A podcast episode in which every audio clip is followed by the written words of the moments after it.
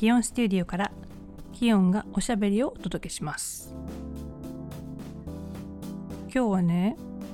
メモマなのっていう話をしたいと思います。メモマメモの魔法の魔物の魔って書いてメモマ。あのー、今さデジタルでもメモしたりとか、うん、手書きでもメモしたりとかするんですけれどとにかくペンで何かを書きたい話しながら書いたり思いついたこととか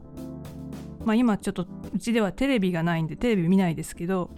映像とか何かで見たものを手で書いてメモしたいっていう性分なんですね。でメモしているうちにいろいろなことを思いつくんですね。あるいは思いついたことをメモするんですけれどとにかくメモマなのそしてその書いた紙が溢れていてそのメモを整頓したりとかするのにストレスを感じるくらいメモマなの でもねあの例えばもう本当に10年20年以上前に書いたメモに自分のメモにあそっかっていうアイデアをもらったりすることもあるし割と時間をかけてちゃんと絵を描いたり図を描いたりしているメモもあるのでほぼ企画書ですよねみたいなメモもあるのでそれを見ながら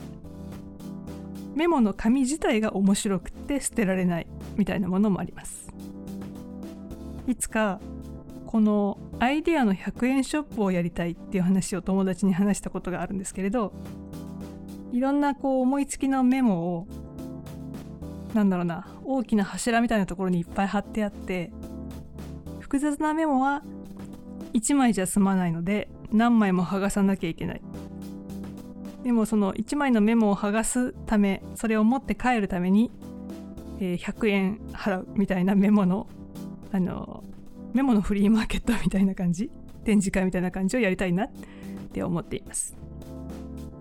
メモの展示会っていうのかな？でその時々なんか SNS とかで、うん、メモの画像を上げてみたりするんですけれど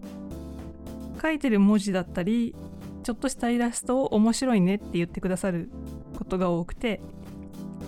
でそれはあの30歳ぐらいの時かな。割と若い時に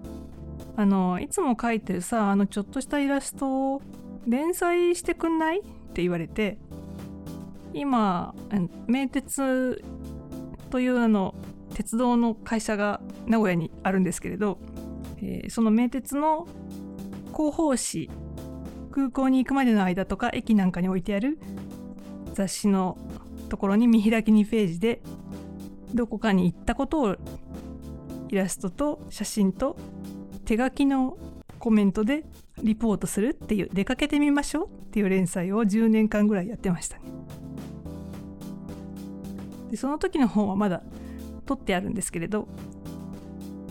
そういうなんかちょっとしたメモ書き落書きみたいなものをその編集さんが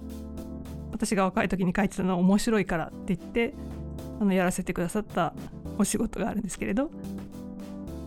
まあそういうね仕事につながったねみたいなものもありますけれど。